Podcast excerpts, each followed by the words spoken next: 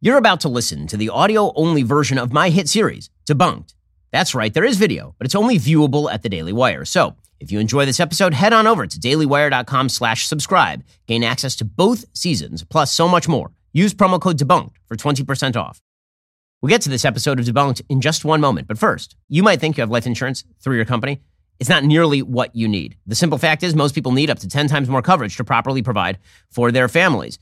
Whether you're graduating from school, planning a wedding, welcoming a baby, or switching jobs, now is the time to protect your family's finances, and Policy Genius can make all of this happen for you quickly and easily. Policy Genius, it's your one stop shop to find the insurance you need at the right price. Head on over to policygenius.com to get started. In minutes, you can compare personalized quotes from top companies and find your lowest price.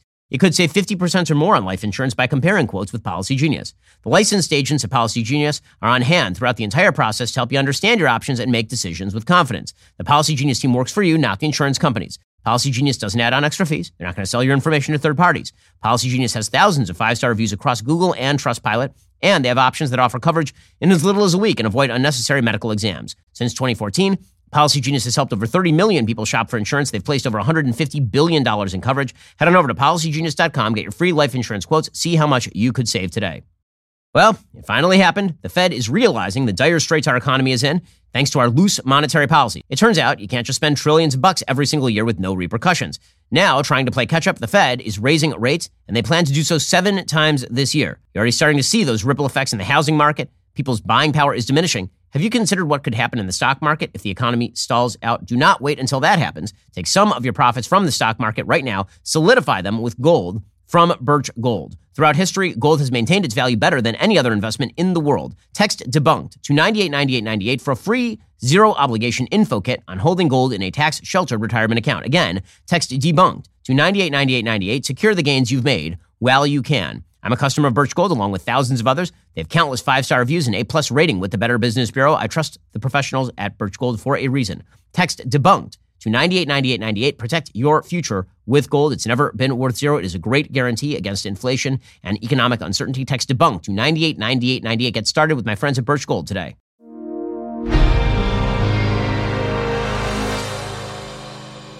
A lot of folks on the left say that the rich don't pay their fair share. It's time for corporate America and the wealthiest 1% of Americans to just begin to pay their fair share. Pay a fair share. You're going to start paying your fair share of taxes. But this requires us to answer a few questions. First, what does the rich even mean? When we ask what it means to be rich, it's easy to roll your eyes. You know, it's the dude with the mansion, the guy with the yacht. The truth is that the word rich is somewhat vague. A man who owned a million shares of Pets.com in February 2000 was rich. At that time, Pets.com stock was worth over $10 a share. This is the happiest day of my life! By January 2001, he would have been broke. There's a difference between realized wealth and unrealized wealth.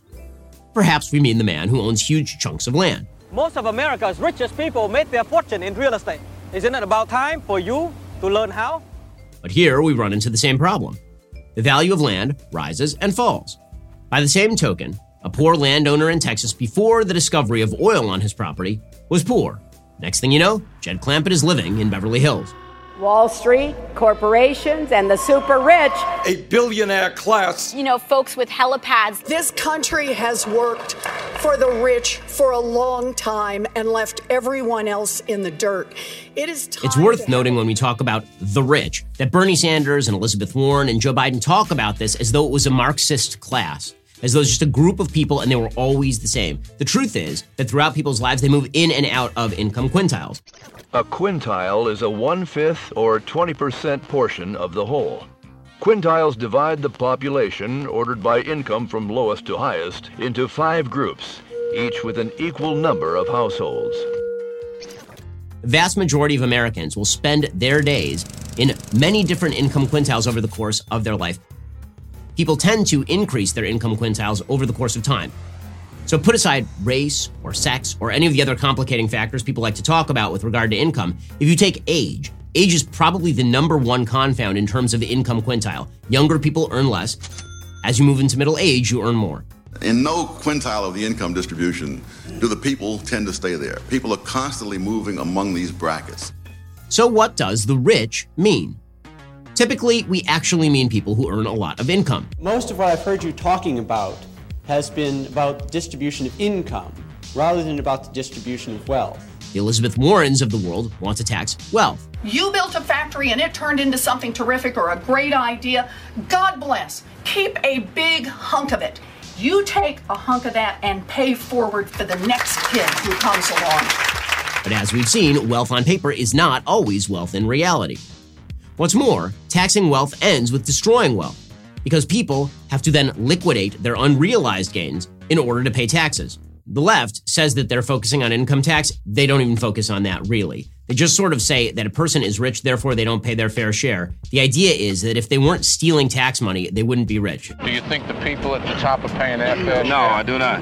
It's the working man that's paying taxes. Poor man. That's right, poor man. I mean, they've got marvelous accountants that know how to fix everything up. The company like the Ford Motor Company didn't pay a cent in income tax last year, yet your paycheck is abused. That's not true in any way. Let's say that you're a business owner, you are paying taxes a thousand different ways. You're paying for the social security of your employees, you're paying for their unemployment insurance, you're paying taxes before the income comes down to you via corporate taxation. You're paying capital gains taxes if you ever realize any of the gains in your company in terms of selling your stock. And then once it comes to you in terms of income, you're paying income tax. When you pass it on to your kids when you die, you then have to pay an estate tax unless you come up with some legal workaround. We should not be taxing every dollar a dozen different times.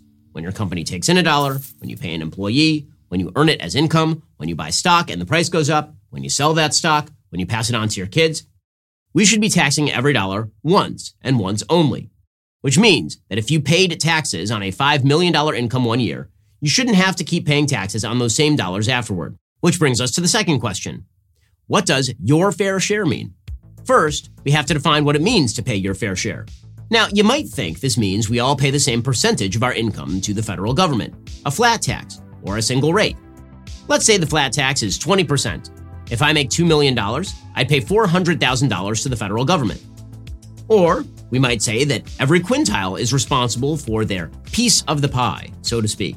So, if the top 20% earned, say, 50% of all income in the United States, they would pay 50% of all income tax. Neither of these things is true in the United States. According to Statista's research department, the top quintile of income earners in the United States earned approximately 52.2% of all income in the United States. The top 1% pay approximately 40% of all federal income tax. The top 50% of taxpayers pay essentially all income taxes.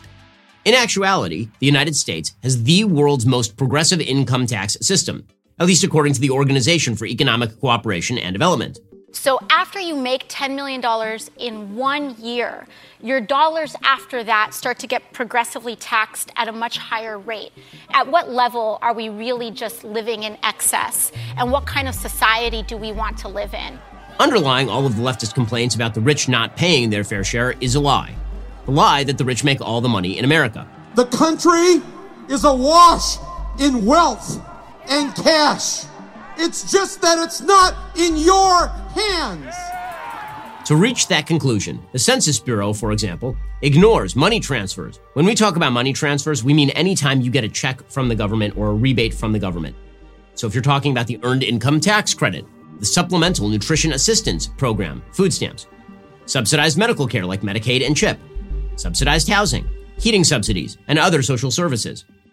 Now, when we look at the 2013 income distributions, for example, we see that after transfers, the bottom 20% of income earners saw their average income share rise by nearly 500%. The second lowest, nearly 100%. The top income group lost 31.9% of their earnings through taxation. Bottom line, according to the American Enterprise Institute, quote, the highest income quintile is financing 96% of the entire system of transfer payments to the bottom 60% and funding the operation of the federal government. And the United States spends a boatload more than all other countries on social spending. We are just bad at it. The reason people like me moved from California is not just because I don't like paying high taxes, but also because they were just taking that money through sheer brute force and spending it on inordinate amounts of garbage. According to the nonpartisan Peterson Institute for Economics, the United States spends 20.8% of its GDP on social services, just 3.2 percentage points below the EU average and higher than Canada and Norway.